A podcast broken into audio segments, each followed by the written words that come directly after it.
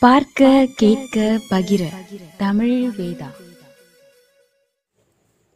அரியநாதன் தன் கூடாரத்தை நெருங்கி இருந்தார். இறங்கி குதிரையை முளையில் தலைத்துவிட்டு உள்ளே நுழைந்தார். கணக்கை எழுதி கொண்டிருந்த ஏடுகளை அடுக்கி கட்டி எழுத்தாணியை மடக்கி மரப்பெட்டிக்குள் போட்டுவிட்டு விளக்கை குறைத்துவிட்டு பாயில் வந்து விழுந்தார். விஸ்வநாதன் போகிற போக்கில் லம்பாடிகளை கண்டதிலிருந்து ஊகிக்க முடிந்ததை தனக்கு தோன்றாமல் போயிற்றே என்ற ஆற்றாமை எழுந்தது. உடனே அவன் மனமானவன். அதனால்தான் இதையெல்லாம் உணரக்கூடிய அனுபவம் வாய்த்திருக்கிறது என்று தனக்குத்தானே பொய்யாக ஒரு சமாதானமும் செய்து கொண்டான். ரத்னகிரியிலிருந்து திரும்பிய மறுநாளே வீரநாகம்மாவோடு மனம் நிச்சயமாயிற்று. ராயனின் தூரத்து உறவுக்காரர் அரண்மனை சாசனக்காரர் ராமபத்ர நாயக்கரின் பேத்தி அவள். அவன் காயங்கள் குணமாகி எழுந்ததும் கலிங்கப் போருக்கான ஆயத்தங்கள் தொடங்கிவிட்டன. கலிங்கத்தை வென்று ஒன்றரை ஆண்டுகளுக்கு பிறகு வந்தாள் நிச்சயித்த நான்கு ஆண்டுகள் கழித்துதான் அவன் திருமணம் நடந்தது. தொடர்ந்து ராய்ச்சூர் பிஜப்பூர் கோல்கொண்டா என்று பெரும் யுத்தங்கள். ராயர் அரசரான பின் இந்த பத்தொன்பது ஆண்டுகளில் சிறிதும் பெரிதுமாய் இருபத்தி ஏழு போர்கள் நடந்திருக்கின்றன. எதிலுமே விஜயநகர் தோற்றதில்லை. உதயகிரி கொண்டவீடு கடகநகர் ராய்ச்சூர் ஆகிய களங்களில் அது அதிசாகச வெற்றிகளை ஈட்டியிருக்கிறது. இதில் ராயர் நேரடியாக பங்கேற்ற போர்கள் பதிமூன்று. விஸ்வநாதன் இருபத்தி நான்கில் முன்களத்தில் நின்று போரிட்டிருக்கிறான். அவன் உடம்பெல்லாம் தழும்புகள்தான். ராயர் எப்போதும் அணிகளின் நடுவில்தான் இருப்பார். அதுவே சிறந்த யுக்தி என்று ஆமுக்த மால்யதாவில் சொல்லியும் இருக்கிறார். இனி இந்த மண்ணில் அவர் வெல்வதற்கு எதுவும் இல்லை. எங்கும் வராக கொடி பறக்கிறது. விஜயநகரத்தில் எத்தனையோ தளபதிகள் இருக்கிறார்கள். அவர்கள் யாருக்கும் இல்லாத பேரும் புகழும் விஸ்வநாதனுக்கு எப்படி வந்தது? ரத்னகிரி போருக்கு பின் அவனை பற்றி ஏராளமான வீர கதை பாடல்கள் தோன்றிவிட்டன. எல்லா நாடோடி இரவலர்களும் குலப்பாடகர்களும் இந்த மண் எங்கும் அப்பாடல்களை பாடித்திருக்கிறார்கள். விஜயதசமி போட்டிக்களத்தில் வாழ்வீச்சில் இன்றும் அவனை யாரும் வெல்ல முடியாது. ராய்ச்சூர் போரில் ராயருக்கு அருகில் நெருங்கிவிட்ட எதிரிகளை முறியடித்தது என்ற பாடல்கள் கூடிக்கொண்டே இருக்கின்றன. ஒன்றிலிருந்து ஒன்று முளைத்து பரவுகின்றன. வயல்வெளிகளில் தாலாட்டுகளில் தேவராட்டங்களில் கோலாட்டங்களில் விஜயநகர புகழுக்கான சின்னம் ராயர் என்றால் வீரத்தின் சின்னமாக விஸ்வநாதன் ஆகிவிட்டான். இந்த பாடல்கள்தான் விஜயநகரத்தின் ஆன்மாவை உருவேற்றிக் கொண்டிருக்கின்றன. விஸ்வநாதன் கூடவே அனைத்து போர்களுக்கும் போயிருக்கிறான் அரியநாதன். எங்கோ ஒரு கிராமத்தில் பிறந்து இருபத்தி ஐந்து வயதுக்குள் இவ்வளவு பார்க்க கிடைத்தது ஒரு கொடுப்பினைதான். இன்றும் எவ்வளவோ முக்கிய நிகழ்வுகளுக்கு அவன் சாட்சியாக இருக்கப் போகிறான் என்று அவன் உள்மனம் உணர்த்துகிறது. எல்லாவற்றுக்கும் அந்த கைலாசநாதனே துணை. வைகையின் வடகரையில் தங்கிய மூன்றாம் நாள் மாலை விஸ்வநாதன் சுற்றி வர கிளம்பினான். தனித்து சென்றான். வடதிசை குன்று அவன் ஆவலை ஈர்த்ததால் அதை நோக்கி போனான். வண்டித்தடத்தில் அச்சுதன் தன் போக்கில் ஓடினான். மரங்கள் செறிந்த குன்றின் அடிவாரத்தில் ஒரு சிறிய கற்கோயில் தென்பட்டது. அங்கு போய் இறங்கினான். மண்டப துணில் சாய்ந்து இரு வைணவர்கள் வாய் வளர்த்து கொண்டிருந்தனர். இவனை கண்டு எழுந்து அருகே வந்தனர். ஏமிக்குடி என்று தெலுங்கில் கேட்டான் மொழி புரியாவிட்டாலும் பாவனையை உணர்ந்து பதில் வந்தது. திருமால் இருஞ்சோலை திருமால் குன்றம் என்று. உள்ளே சென்று சக்கரத்தாழ்வாரை வணங்கிவிட்டு வெளியே வந்து வடக்கே மரங்கள் செறிந்து நின்ற மலையையே பார்த்து கொண்டிருந்தாள் ஒருவன் அவனை அழைத்துச் சென்று மேலே போகும் வழித்தடத்தை காட்டினார். அடர்ந்த சோலை மருதமும் ஒதியமும் செழித்திருந்தன. வெயில் மறைத்த தன்னிழல் சில்வண்டுகளும் பறவை குரல்களும் இலைகளின் சலசலப்புமே ஒளிகளாயிருந்தன அச்சுதனை கண்டு மிரண்ட மந்திகள் தாவி மேற்கிளைகளில் ஏறின. தாயின் நெஞ்சை இறுகத் தழுவிய குட்டிகள் சிறு கண்கள் விரிய வினோதமாக பார்த்தன. கிளிக்கூட்டத்தின் சினுங்கல்கள் வேறு பாதை செங்குத்தாக ஏறியது. இறங்கி நடந்து மேலேறினார் அச்சுதன் நிதானமாக தொடர்ந்தார் பிறகு பாதை வடகிழக்கில் சமதரையில் மேலேறியது. மீண்டும் அச்சுதன் மீதேறி மரங்களை பார்த்தவாறே மெதுவாகச் சென்றார் குடகும் ஸ்ரீசைலமும் கஞ்சம் மலைகளும் நினைவில் எழுந்தன. கலிங்கப்போரின் போதுதான் இவன் மிக நீண்ட நாட்கள் விஜயநகருக்கு வெளியே இருந்திருக்கிறான். ஏறத்தாழ இரண்டு வருடம். தலைநகரிலிருந்து வரும் செய்தி ஓலைகளில் அவனுக்கு வந்தவைதான் அதிகம். எல்லாம் இவள் எழுதியவை. தினமும் இரவுகளில் மீண்டும் மீண்டும் அவற்றை எடுத்து படித்திருக்கிறான். நூற்றுக்கணக்கான அந்த ஓலைகளை வெண்பட்டில் சுற்றி வைத்திருந்தான். திரும்பி வந்து இவளிடமே கொடுத்தான். இரண்டு அணில்கள் பாதையை குறுக்கே கடந்து ஓடி வாகை மரத்தில் ஏறின. அருகே இன்னொரு மரத்தில் பற்றி ஏறியிருந்த கொடியெல்லாம் நீல மலர்கள். இங்குதான் பார்க்கிறான். பெயர் தெரியவில்லை. அரவ நாட்டில் நாணல்களையே பார்க்க முடியவில்லை. வைகை கரையோரம் கூட நாணல் புதர்கள் மிக குறைவே. கலிங்கம் நாணலின் நாடு. எங்கெங்கு நோக்கினும் அதன் வெண்கதிர்பூ கூட்டம் காற்றில் சாமரம் வீசிக் கொண்டிருக்கும். கலிங்கர்களின் வீரத்தை எண்ணி வியந்திருக்கிறான். உண்மையில் விஜயநகர் ஆட்பலத்தை கொண்டுதான் மகாநதி வரை சென்றது. வட ஆந்திரத்தின் ஒவ்வொரு கோட்டையாக இழந்து தோற்று பின்வாங்கினாலும் கடைசி வரை அவர்கள் தோல்வியை ஒப்புக்கொள்ளாமல் எதிர்த்து நின்றனர். கடகநகர் விழுந்தபோது கூட பிரதாபருத்ரன் வடக்கே பின்வாங்கி மீண்டும் போரிட தயாராகத்தான் இருந்தார். ராயர்தான் சமயோஜிதமாக ஒப்பந்தத்துக்கு முன்வந்தார் உடன்படிக்கையின்படி விஜயநகர் வென்ற கலிங்க பகுதிகளை திருப்பித் தந்தது. கலிங்க இளவரசி துக்காதேவி ராயரின் மூன்றாவது பட்டத்தரசியானார். விஜயநகருக்கு வந்து சேர்ந்த பிறகுதான் விஸ்வநாதன் துக்காதேவி முகத்தையே பார்த்தான். இருண்டிருந்தது. பின்னொரு நாள் அவனோடு தனித்து உலா போகையில் ராயர் சொன்னார் அவள் அவரை தொடக்கூட அனுமதிக்கவில்லையாம். அப்போது ராயருக்கு முப்பது வயதுதான். அவரை விட வேறு நல்ல மணமகன் அவளுக்கு வர வாய்ப்பே இல்லை. கலிங்கத்தை விட பத்து மடங்கு பெரிய ஒரு சாம்ராஜ்யத்தின் சக்கரவர்த்தியை அவள் விரும்பவில்லை என்பதே அவனுக்கு ஆச்சரியமாய் இருந்தது. பின்னொரு நாள் அதிகாலையிலேயே ராயர் இவனை தனியே அழைத்து கொண்டு போனார். மௌனமாகவே இருந்தார். ஆற்றில் இறங்கி குளிக்கும் போதுதான் சொன்னார் முதல் நாள் இரவு மீண்டும் அவளது மாளிகைக்கு சென்றாராம். இம்முறை மறுக்காமல் அமைதியாக இருந்திருக்கிறார். இவர் வெற்றி புன்னகையோடு மஞ்சத்தில் அவளை நெருங்கிய போது தலையணையின் கீழ் ஒழித்து வைத்திருந்த குருவாலை எடுத்து குத்தியிருக்கிறார். அவர் விலகிக் கொண்டு அவளை தள்ளிவிட்டு ஓடி வந்தாராம். பிறகும் இரண்டு மாதங்கள் ராயர் காத்திருந்தார். ஏராளமான பரிசு பொருட்களை அள்ளி வழங்கினார். வேறு யாரையும் விட அவளுக்கு ராஜ உபச்சாரம். மற்ற பட்டமகிஷிகள் திருமலா தேவிக்கும் சென்னா தேவிக்கும் அவள் மேல் எரிச்சல். ஆனால் துக்காதேவி மூன்று மாதமாக தன் மாளிகையை விட்டு வெளியேறவே இல்லை. கோயிலுக்கு கூட வரவில்லை. மூன்று மாதம் கழித்து ஒரு நாள் ராயர் இவனிடம் மீண்டும் கேட்டார் என்ன செய்யலாம் என்று? முதல் நாள் இரவு மூன்றாம் முறையாக அவளிடம் ராயர் போனபோது வாளை உருவிக்கொண்டு ஆங்காரமாகச் சொன்னாளாம் ஒன்றில் நீ சாக வேண்டும் அல்லது நான் சாக வேண்டும். ராயர் மனம் உடைந்து போனார். யாருக்கும் சேடிகளுக்கும் கூட இந்த கதைகள் தெரியாது என்பதுதான் அவரது அகந்தையை சற்றே ஆற்றியது. பிறகெல்லாம் ராயர் தன்னையே தேற்றிக்கொண்டு அவளது வன்மத்தை புகழ்வார். அந்த வன்மம் இருக்கும் வரைதான் அரச குலங்கள் நிலைத்திருக்கும் என்பார். கலிங்கத்தின் வீழ்ச்சியை அவளால் தாங்க முடியவில்லை என்பதை விட அவள் அண்ணன் வீரபத்ரா விஜயநகர சிறையில் தற்கொலை செய்து கொண்டதுதான் அவளில் அந்த வஞ்சத்தை வளர்த்திருக்கும் என்றான் விஸ்வநாதன். அண்ணன் மீது அவளுக்கு பிரியம் இருந்திருக்கும். அவன் சாவுக்கு காரணமான மன்னனை அவள் மன்னிக்க தயாரில்லை. பிறகு எங்கே ராணியாக வாழ்வது? விஸ்வநாதன் பிறகு அவளை தனியே சந்தித்து பேசினான். அவள் விருப்பம் எதுவோ அதை நிறைவேற்ற தயாராக இருக்கிறோம் என்றார் இவ்வளவு இளைஞனாக இருக்கிறாய்? உன்னால் என்ன செய்ய முடியும்? நான் ராயரின் நண்பன். உன் பெயர் என்ன? விஸ்வநாதன். அவனையே சற்று நேரம் உற்று பார்த்தார் என் அண்ணனோடு வாட்போருக்கு தயாரான அதே விஸ்வநாதனா? ஆம். சடாரென எழுந்து போய் சுவரில் இருந்த வாளை எடுத்தாள் விஜயதசமி போட்டியின் போது நடந்தவற்றை சேடிகளிடம் கேட்டு தெரிந்திருப்பாள் அவனை நெருங்கி வந்தாள் உன் வாளை எடுத்துக்கொள். இப்போது நான் நிரூபிக்கிறேன். கலிங்க சிங்கம் வராகத்திற்கு அடிபணியாது. எடு உன் வாளை. பெண்ணுக்கு எதிரே நான் வாள் எடுப்பதில்லை. பயப்படுகிறாய். இல்லை.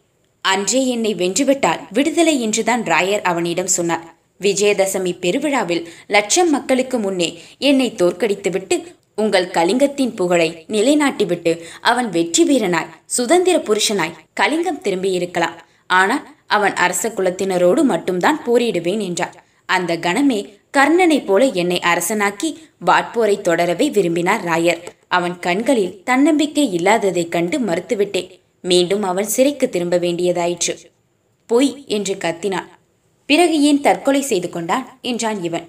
அவள் சோர்வோடு வாளை தனித்தபடி இருக்கைக்கு திரும்பினாள். அவளை தேற்றுவதற்காக இவன் சொன்னான் ஒருவேளை உங்கள் அண்ணன் ஜெயித்திருக்கலாம். யார் கண்டது? அவள் மௌனமாக இவனையே பார்த்து கொண்டிருந்தாள். சற்று நேரம் கழித்து மௌனத்தை கலைப்பதற்காக இவன் சொன்னான் என்னை வாள் சண்டைக்கு அழைத்ததற்காக உங்கள் மீது என் மதிப்பு உயர்கிறது. ஆனால் ராயர் ஆயுதபாணியா இல்லாமல் இருக்கும்போது ஏன் கொல்ல முயன்றீர்கள்? அவள் அதிர்ச்சியுற்று அவனையே நோக்கினாள். கவலைப்படாதீர்கள். நம் மூவரை தவிர இந்த உலகில் அது யாருக்கும் தெரியாது. பெண் மனதின் குமுறல்களை நீ அறிய மாட்டாய். அந்த புறத்தின் சுவர்களுக்குள் தான் அவள் எதையும் செய்ய முடியும். உனக்கு என்ன வயது? இருபதா? இருபத்தி இரண்டு மனமாகிவிட்டதா? ஒருத்தி காத்திருக்கிறாள். விரைவில் நடக்கும். வாழ்த்துக்கள். நீ வந்து என் தம்பியாக பிறந்திருந்தால் மகிழ்ந்திருப்பேன். சரி எனக்கு உதவி செய். என்னால் இங்கு இருக்க முடியாது. கடகத்திற்கு திரும்பிச் செல்லவும் மனமில்லை. என்னை எங்காவது காட்டில் விட்டுவிட ஏற்பாடு செய் அது போதும். திருமாலிருஞ்சோலையில் இரண்டு கல் தொலைவு மேலேறி வந்த பிறகு ஒரு மரத்தடியில் புத்தரின் சிலையை கண்டான். கைகளை மடியில் வைத்து தியானிக்கும் புத்தர். தலையை உடைத்திருந்தார்கள். சற்று அப்பால் ஒரு கல்லிடுக்கிலிருந்து நீர் பாய்ந்து கொண்டே இருந்தது. வற்றாச்சுனையாக இருக்க வேண்டும். குதிரையிலிருந்து இறங்கி புத்தரின் அருகே போய் நின்றார். மன்னர்களுக்குத்தான் வாழ்க்கை நிச்சயமில்லை. சூழவும் எதிரிகள் என்றார் தெய்வங்களுக்குமா? உடைக்கப்பட்ட தலை கிடைக்கிறதா என்று சுற்றிலும் பார்த்தான். காணோம். உடைத்து தூக்கி கொண்டு போயிருக்க வேண்டும். மனிதனின் குரூரங்களுக்கு எல்லையே இல்லை. எதையும் செய்யக்கூடியவன் அவன். கம்பீரமாக வெளியே தோற்றம் தரும் ராயர் உள்ளுக்குள் நொறுங்கி போனது புத்திர சோகத்தால் தான். அதையும் விட அந்த வஞ்சகம்தான் அவரால் தாங்க முடியாததாக இருந்தது. ராயரின் பதினெட்டு மாதமே ஆன மகன் திருமலை தேவன் சமீபத்தில் திடீரென மறித்து விட்டான். வெகு காலமாக ராயருக்கு ஆண் பிள்ளை இல்லாமல் இருந்து கடைசியில் இளையராணி சென்னாதேவி வயிற்றில் வந்து பிறந்தான் அவன் ராயர் தனக்கு பின்னால் அவன் அரசனாக தடை ஏதும் வரக்கூடாது என்பதற்காகவே ஒரு வயதானவுடன் அவனுக்கு முடிசூட்டிவிட்டு நிர்வாக பொறுப்பை தான் ஏற்றிருந்தார். இந்த அதிர்ச்சியை அவரால் தாங்க முடியவில்லை. நாற்பத்தோரு வயதிலேயே அவரது பரம்பரை வியாதியான இடுப்பு நோவு வலுத்துவிட்டது. விஸ்வநாதன் தன் தோழனும் கொட்டியம் தளபதியுமான கேசவனிடம் உண்மையை கண்டுபிடிக்கும் பொறுப்பை ஒப்படைத்தான்.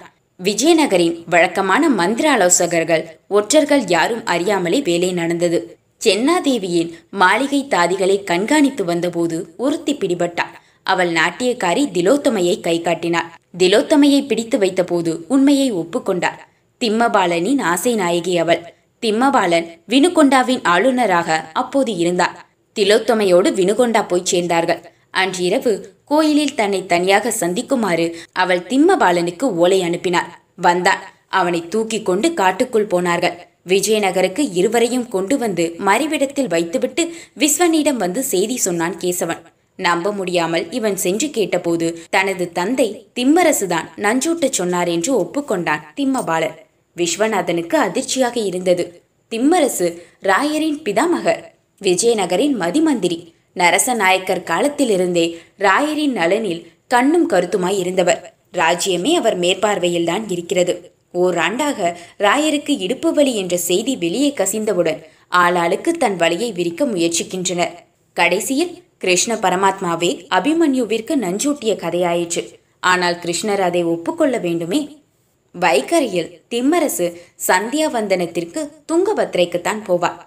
ஆற்றில் இறங்கி அவர் குளித்தபோது கேசவன் நெருங்கிப் போய் கத்தியால் அவரை தள்ளிக்கொண்டு பாறை மறைவுக்கு வந்தார். ஏற்கனவே அங்கு இருந்த இருவர் அவரை இழுத்து ஒதுக்கினார்கள். கேசவன் எழுந்து வந்தவுடன் கத்தியால் கழுத்தில் லேசாக கீறினான் கதறி அழுதவாறு ஒப்புக்கொண்டார். அவர் வாயால் அதை கேட்காமல் ராயரிடம் சொல்ல முடியாது. விஸ்வநாதன் சொன்னான் ராயரை தனியாக அரண்மனை மேல் மாடத்திற்கு அழைத்து வந்திருந்தார். இவனையே பார்த்து கொண்டிருந்தார் ராயர். கண்கள் தழும்பின. கண்ணீர் கொட்டியது. அவமானமும் கோபமும் கொந்தளிப்புமாக மனம் உடைந்து போனார். பிறகு விஸ்வநாதனே தனது யோசனையை சொன்னான் இது வெளியே தெரியக்கூடாது. ராஜ்யத்தின் அடித்தளத்தையே ஆட்டம் காண செய்துவிடும். உங்கள் புகழுக்கு கலங்கம். விஜயநகர வரலாற்றில் துரோகத்தின் மாபெரும் கரை இதுதான். நிதி மோசடி செய்ததாக குற்றம் சுமத்தி சிறையில் அடைத்து விடலாம். சரி என் கண்ணில் இனிமேல் அவர் பட வேண்டாம். நீயே ஏதாவது செய். ராஜசபையில் திம்மரசுவும் திம்மபாலனும் நிறுத்தப்பட்டனர். பொக்கிஷதாரர் அவர்கள் மேல் நிதி மோசடி குற்றச்சாட்டை ஒப்புவித்தார். இருவரும் ஒப்புக்கொண்டனர். ராயர் அரியணையில் இல்லை. சற்று நேரத்தில் ராயரின் தீர்ப்பை அவையில் சாசனக்காரர் வாசித்தார். ஆயுள் தண்டனை வழங்கப்பட்டது. இருவரும் பெணுகொண்டா தனிமைச் சிறைக்கு கொண்டு செல்லப்பட்டனர். சென்னாதேவியின் மாளிகை தாதிகள் பணிமாற்றி சந்திரகிரி அரண்மனைக்கு அனுப்பப்பட்டனர். அதில் ஒருத்தி மட்டும் காணாமல் போனார் அதே போல வினுகொண்டா கோயிலுக்கு பசவியாக போவதாக சொல்லி சென்ற திலோத்தமையும் அங்கு போய் சேரவில்லை. மூன்று மாதங்களில் காவலர்களுக்கு பெரும் கையூட்டு தருவதாக வாக்களித்து திம்மபாலன் சிறையிலிருந்து தப்பினான். விஷயம் வெளியே கசிந்துவிடக்கூடாது என்ற பயம் விஸ்வநாதனுக்கு. கேசவனின் ஆட்கள் நாடெல்லாம் தேடித் திரிந்து மைசூரில் திம்மபாலனை கண்டுபிடித்து பெணுகொண்டாவிற்கு மறுபடியும் கொண்டு வந்தார்கள். சினம் கொண்ட ராயர் அவர்கள் தலையை எடுக்கச் சொன்னார். பிராமணனை கொல்ல சாஸ்திரம் அனுமதிக்கவில்லை. தந்தையும் தனையனும் கண்களை இழக்க வேண்டியதாயிற்று. விஸ்வநாதன் மாலிருஞ்சோலையின் சுனையை நெருங்கி நீரை பிடித்து குடித்து பார்த்தான். சுவையான நீர். இன்று வரை விஜயநகரின் நூற்றி தொன்னூற்றி மூன்று ஆண்டுகால வரலாற்றில் வெவ்வேறு காலங்களில் மூன்று அரசர்கள் விரட்டப்பட்டு ஆட்சி கைமாறியிருக்கிறது. மூன்று அரசர்கள் கொலைப்பட்டிருக்கின்றனர். ஒருவன் சிறைப்பட்டான். இதை விடவும் பாமினியும் டெல்லியும் ஏராளமான துரோகங்களை கண்டிருக்கின்றன. துரோகத்தால் அரியணை ஏறியவன் கண்டதென்ன? இன்னொருவனால் கொலைப்படுகிறான். ரத்தத்தின் மேல் அமர்ந்து அரசாள்பவன் முடிவு என்ன? எவனோ ஒருவனால் வஞ்சிக்கப்படுகிறான். இவர்களின் பேராசைக்காக போர்கள் தன்னை காத்துக்கொள்வதற்காக போர்கள். இவர்களுக்காக வெட்டி மடியும் போர் வீரர்கள் நீதியின் பேரால் தர்மத்தின் பேரால் ஒரு அரசு நடப்பது உண்மையிலேயே இயலுமா? அபூர்வம்தான். அதுவும் கால வெள்ளத்தில் இல்லாததாகும். ராயருக்கு பின் வராக கொடி இப்படி கம்பீரமாக பறக்கப் போவதில்லை. உடைகளை களைந்துவிட்டு விஸ்வநாதன் நீர்த்தாரையில் தலையை கொடுத்தான். சுனை நீர் என்பதால் மண்ணின் வெதுவெதுப்போடு இருந்தது. நீர் சலசலப்போடு ஓடி ஓடைக்குள் இறங்கிக் கொண்டிருந்தது. மாலை பொன் ஒளியில் மஞ்சள் முக்கு மைனாக்கள் இரண்டும் வாய்க்கால் நீரை குடித்து தலையை சிலுப்பின.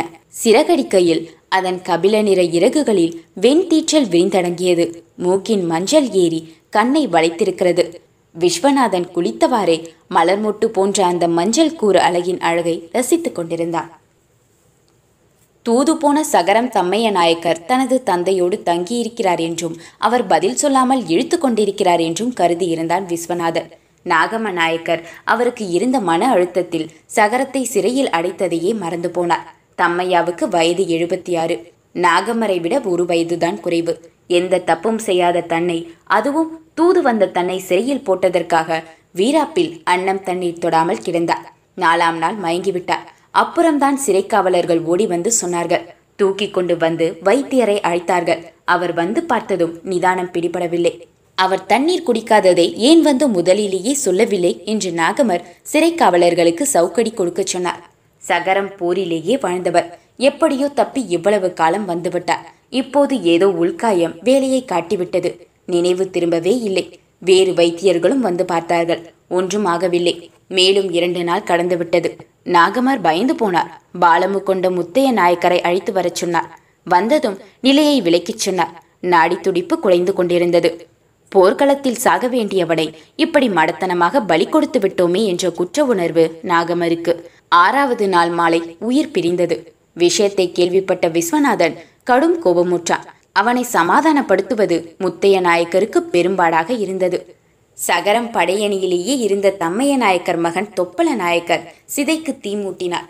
விஸ்வநாதன் தன் தந்தையின் செயலுக்காக வருத்தம் தெரிவித்து அவருக்கு வெகுநேரம் ஆறுதல் சொல்லிக் கொண்டிருந்தார். அவரது தந்தையின் சேவைக்காக கொட்டியம் ஜாகீர்களிலிருந்து பன்னிரண்டு கிராமங்களை விட்டுத் தருவதாகவும் வாக்களித்தார்.